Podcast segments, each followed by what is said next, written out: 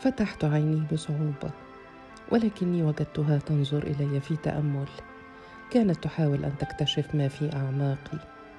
استدارت إلى علي الحزين وهي تقول لا أستطيع أن أخبرك كثيرا عن حسن. إنه أشبه بالزئبق. كلما حاولت القبض عليه تسرب من بين أصابعك. يا لهؤلاء الرجال وعودهم مغرية وأجسادهم رائعة. ولكنهم سرعان ما ينسون هذه الوعود وتصبح عيونهم صلبة وقاسية لا سبيل فيها للحنان. لم أعرف حسن هذا إلا منذ فترة وجيزة. جاء من دون دعوة إلى الحفلة التي أقمتها عندما انتقلت إلى هذا المنزل. ربما جلس على المقعد نفسه الذي تجلس أنت عليه. جاء بصحبة ضيف آخر لم أوجه إليه الدعوة هو أيضا. أكرم البدري لم أكره أحد مثل ما كرهت هذا الشخص. ابن البدري هذا الرجل الوحيد الذي استغلني حتى النخاع. التفتت إلي فجأة وكأنها قد تذكرت وجودي وهي تقول لا تدعي وغدا يستغلك يا عزيزتي مهما كان جميلا. حاولت أن أبتسم وأنا أواجهها بوجه جامد. قلت لم يحدث حتى الآن على الأقل. كانت تعرف أنني أكذب. أشحت بوجهي وتظاهرت بشرب العصير. ولكن معدتي بدأت فجأة في التقلص. كأن هناك شيء غير طبيعي في العصير. وربما في المكان كله. كنت على وشك التقيؤ. قال علي وماذا عن حسن؟ هل كنت تكرهينه أيضا؟ تنهدت وتركتني. التفتت نحو علي. قالت في صوت خافت كأننا لسنا معها. كرهته في البداية. حسبت أنه لص رخيص. جاء يسرق بيتي أو يفتش في حياتي. ولكن رغما عني كنت منجذبة إليه. كان مختلفا عن الذين عرفتهم هنا. كان قادما بالضبط من المكان نفسه الذي جئت منه. ربما من مدينة أخرى ولكن المكان نفسه. حدثني عن أبيه. هل كان ذلك حقيقيا؟ هل مات حقا تحت أقدام الشرطة؟ قال علي أجل إنهم يعتبرونه بطلا في مدينتنا. لم يكذب علي في هذا الأمر على الأقل. لقد حاولت أن أتغاضى عن اقتحامه لبيتي من دون دعوة وأنه كان في صحبة أكرم. وأعطيته بطاقتي وكتبت بيدي رقم هاتفي الخاص. لا بد انها البطاقة نفسها التي عثرت عليها وقادتك إلي. ولكنه أصابني بالحيرة. أحيانا يبدو مقبلا وراغبا في أن يكون معي واحيانا يبدو قاسيا ومتباعدا. باختصار لم آخذ منه لا حقا ولا باطل. قال علي في فزع هل يعني هذا أنك لا ترينه بانتظام؟ قالت في غموض إنه شخص كثير النزوات كما أنني لا أستطيع أن أحتمل وجود شخص في حياتي بشكل منتظم. سيفسد هذا كثيرا من الأشياء. صاح علي مستنجدا. ومكانه هاتفه أي شيء يمكن أن يوصلني إليه. قالت لم أستطع أن أطوعه قط كما أريد. كان هو الذي يبادرني بالاتصال فقط عندما يريد. وهذا أسوأ ما في الأمر. بدت خيبة الامل الأمل واضحة على وجهه.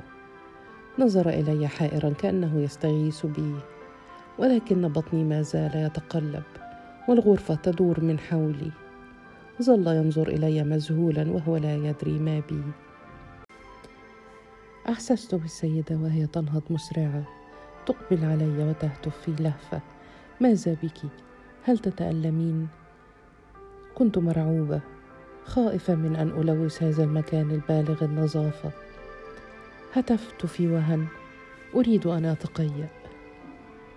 جذبتني من يدي بسرعة. نهضت خلفها طائعه عبرنا الصالة.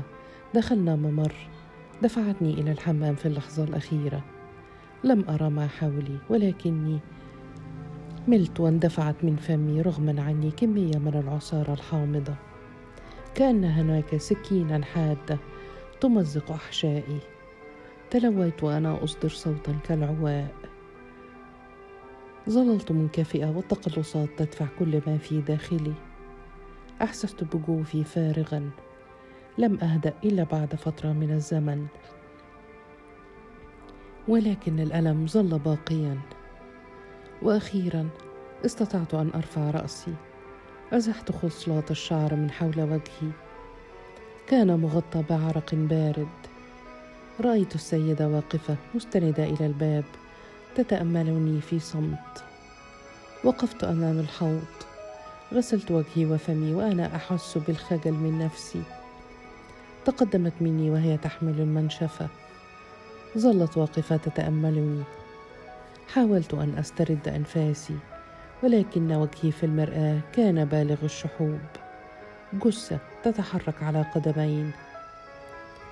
سمعتها وهي تقول لي هل هذه هي المرة الأولى التي تشعرين فيها بهذا الحالة؟ قلت في صوت مجهد ليس بهذا العنف. اقتربت مني وضعت يدها تحت ذقني. رفعت وجهي حتى تراني بشكل أفضل. قالت ماذا عن دورتك الشهرية؟ هل تأخرت؟ شعرت بالخجل الشديد. حاولت أن أشيح بوجهي عن عينيها المتفحصتين. قلت إنها غير منتظمة. أمسكت بيدي ضغطت عليها وهي تقول في حسم أنت على علاقة جنسية كاملة.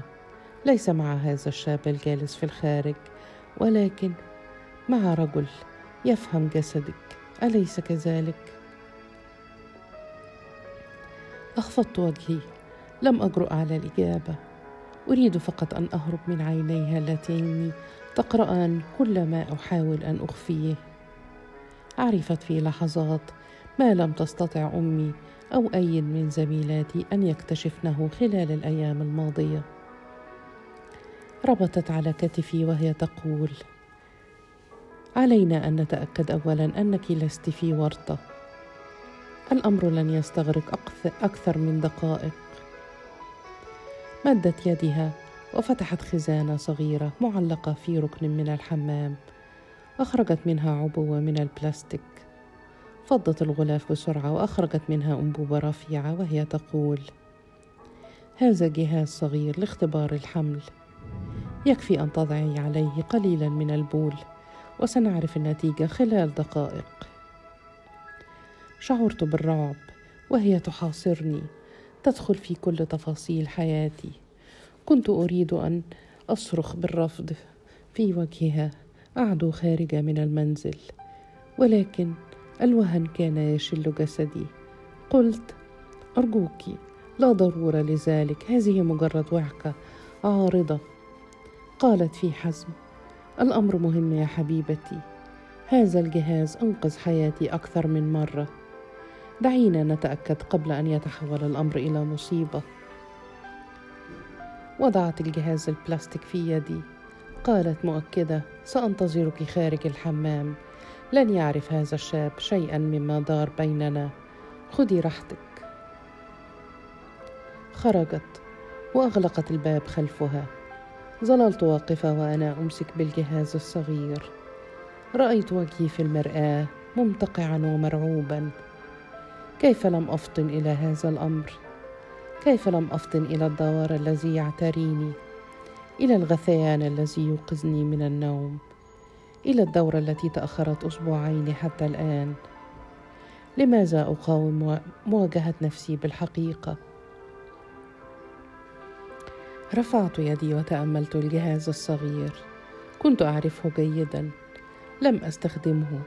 ولكني رأيته في أيدي كثير من زميلاتي داخل تواليت الجامعة. يتحلقن حوله ليرين نتيجة في خوف وانبهار بين صرحات الفرح حين تظهر علامة السلب وبين الجزع حين تبدأ علامة الإيجاب في التشكل وكأنها لعبة مقامرة خطرة ولكنها لا تدمر إلا صاحبها. فككت أزرار البنطلون جلست على حافة التواليت. خيل لي أن كل ما في جسدي من سوائل قد جفت. وددت لو أبكي وأضع قطره من دموعي على الجهاز لأرى ما ستكون النتيجة. إن سال خيط واه من البول الدافئ من داخلي. بلل أطراف أصابعي وغمر الجهاز. نهضت واقفة وأعدت أزرار بنطلوني. وعندما فتحت الباب وجدتها واقفة في انتظاري وقد ضمت ذراعيها على صدرها. بدت في عينيها نظرة شاردة كأنها لا تراني. وضعت الجهاز بجوار حوض المياه. لم أستطع الوقوف. جلست على حافة البانيو. لم أجرؤ على النظر لأرى النتيجة وهي تتكون. دقق قلبي في عنف. خيل لي أنها تستمع إليه. ماذا يفعل علي وهو يجلس وحيدا الآن؟ هل يدرك سبب غيابنا عنه؟ سمعت صوتها أخيرا وهي تقول في صوت خافت. أنت في ورطة يا فتاة. العلامة إيجابية. فجأة شهقت في البكاء. لم أعد أحتمل. لم أستطع أن أتمالك نفسي. ظلت تتأملني من دون أن تحاول الاقتراب مني. تركتني أفرغ كل شحنتي. لم يكن هناك من يواسيني. لم يخطئ غيري ولم يخدعني أحد. وأخيرا قالت تماسكي نفسك. يجب الا يلحظ هذا الشاب شيئا. واضح أنه بريء أكثر من اللازم. هل كانت تنغزني بكلماتها؟ كنت محبطة. تأوهت. لقد ضعت. لا أدري ماذا أفعل. قالت في استهانة. لقد تغير الزمن. لم يعد أحد يضيع بهذا بسبب هذه الأشياء. فكري قليلا وسوف تجدين حلا. نصف مستشفيات البلد تقوم بعمليات الإجهاض. سأسبقك إلى الخارج. رتبي نفسك والحقي بنا. تركتني وحدي. نهضت في صعوبة. استندت إلى حافة الحوض. رأيت وجهي مصفرا شديد الشحوب. ماتت سمية القديمة. الفتاة التي تقف مستندة إلى حافة الحوض هي مجرد شبح. فتحت حقيبتي وأخرجت علبة البودرة. لم أكن أستخدم أي مكياج في العادة ولكني كنت في حاجة إلى وضع أي قناع على وجهي يكاد الخجل يقتلني. وستزداد حدته. عندما أعود إلى البيت وأشاهد وجه أمي. لم أكن أستطيع أن أظل محبوسة في الحمام طوال الليل. ضممت شعري خلف رأسي. استندت إلى حائط الطرقة لأتمكن من مواصلة السير. توقفت أمام صورة معلقة على الجدار. صورة قديمة بالأبيض والأسود.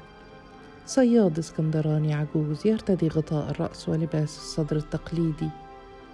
يحدق فيه بعينين عميقتين. يلومني على ما فعلته بنفسي. جعلتني نظرته أزداد هلعا. غادرت الطرق مسرعة. كان علي والسيدة منخرطين معا في الحديث. كانت المرأة قد تركت مقعدها وجلست بجانبه. قريبة أكثر من اللازم.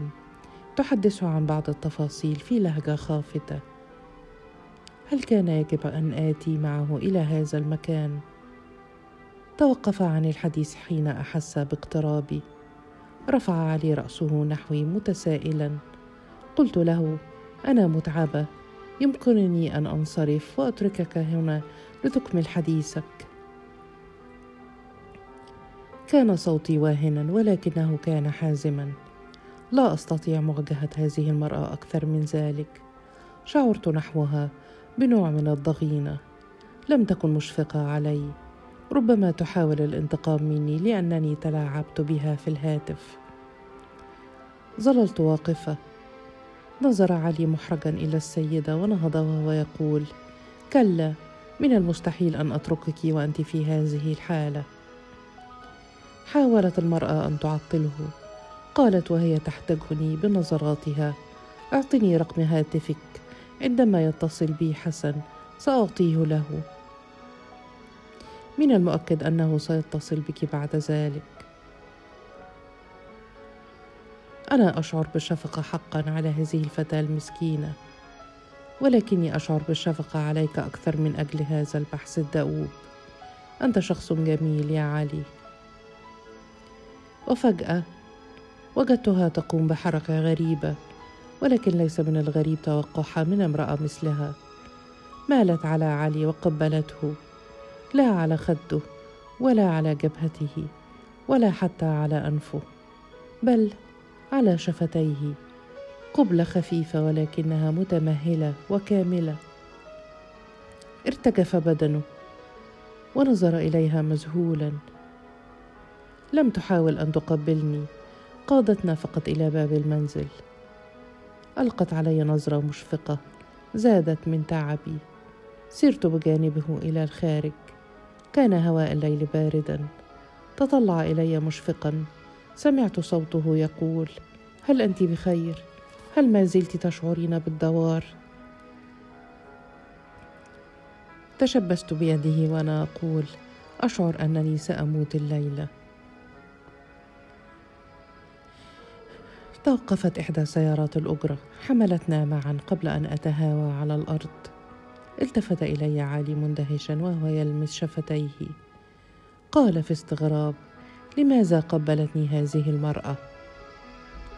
قلت بسرعة كانت تحاول أن تفسد براءتك. أحسست أنني رددت عليه بفظاظة. لم أحاول أن أعتذر. كنت أعاني من بعض مشاعر الغيرة. حماقة ليس لها ما يبررها. ظل هو صامتا. وعندما بدأنا نقترب من زحام المدينة أحسست بالشفقة عليه وقلت ماذا تنوي أن تفعل؟ قال وهو شاعر بالقهر كل الطرق مسدودة يا سمية لا جدوى من البقاء. هذه السيدة كانت الأمل الأخير. سأرحل غدا. توقفت بنا سيارة الأجرة بعيدا قليلا عن بيتنا. شبكت أصابعي الباردة في أصابعه الباردة. انتابتني موجة من الشجن والتأسي لحالي. قلت له لماذا تأخرت هكذا؟ كان يمكنني أن أرتبط بشاب مثلك. ابتسم في تعب وقال لم يفت الأوان بعد يا سمية. لم نتجمد ولم نفقد الأمل. ولكني كنت أعرف أن موعد اللقاء قد فات. شاخت أعماقي مبكرا وامتلأ رحمي بالعفونه علي أن أقف تحت المياه طوال الليل ليتخلص من هذا الإحساس. افترقنا من دون وداع مؤكد. شعرت وأنا أسير بحرقة لا تريد أن تهدأ. حوضي ثقيل عظامه لا تطاوع حركتي. لا تدع قدمي تتحركان بسهولة. صعدت درج بيتنا وأنا ألهث من فرط الإعياء. كانت أمي جالسة شبه نائمة أمام التلفزيون. ألقت علي نظرة عتاب صامتة وسألتني لماذا تأخرت هكذا؟ هل أحضر لك العشاء؟ سؤالها التقليدي. كنت أعاني شعور الغثيان والقرف. أسرعت إلى غرفتي. كانت أكثر أكثر ضيقا مما اعتدت. خلعت كل ملابسي واستلقيت عاريه تحت الأغطية. تحسست بطني العاري. لم يكن هناك شيء بارز فيه. تذكرت وهو يرتاح عليه برأسه. وضع لسانه في سرتي ارتعدت. انتفضت. هل يجب علي أن أخبره؟ أن أجعله يشاركني في هذه المصيبة. ماذا لو تنصل مني؟ هل يجب أن أدفع الثمن وحدي؟ سيقول لي ألم اعطك حبوب منع الحمل؟ ألم أحذرك؟ كنت قد فعلت كل الاحتياطيات. تناولت قرصا كل يوم حتى الأيام التي لا ألتقيه فيها. ولكن كان لابد أن يقع الحمل ورغم كل ذلك كله. ضربه فوق الرأس لعل جسدي ينتبه. ولعل جوعي يهدأ. نهضت فتحت الباب نصف فتحة. عادت أمي إلى النوم وصوت التلفزيون صوت التلفزيون عالي بعض الشيء. لن تسمع صوتي. كنت أعرف أنه ما زال في المكتب حتى الآن. لم يحن موعد عودته إلى بيته. ضغطت ارقامه كنت أحتاج إلى كلمة واحدة منه يطمئنني فيها. أن أحدا ساقف بجانبي. يؤجل لومه وغضبه حتى نخرج من هذه المصيبة.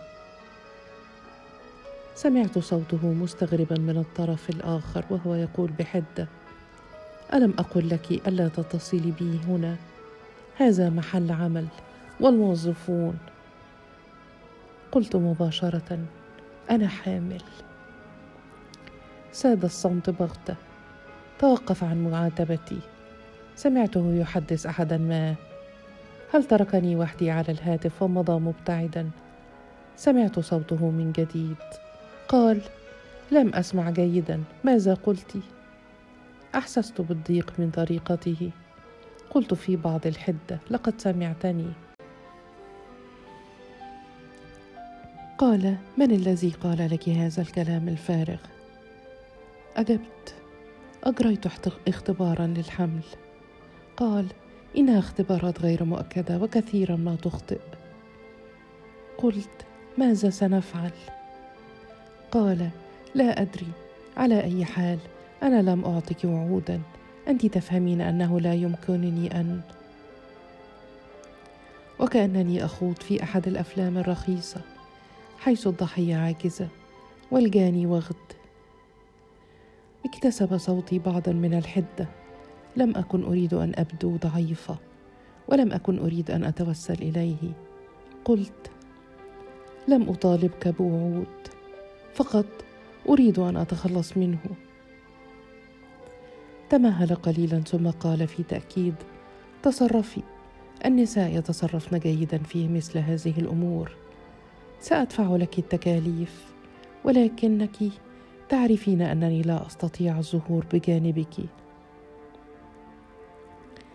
بالطبع لم يكن يستطيع أن يكون بجانبي سوى في الفراش فقط. قلت لا أستطيع التصرف وحدي. ولكنه كان قد أغلق الخط. أعدت الاتصال ولكن جرس هاتفه ظل يرن من دون مجيب. اكتشفت أنني ما زلت عارية. وان جسدي كله يرتجف. التففت بالأغطية وأغمضت عيني فلم أرى إلا ظلاما كثيفا.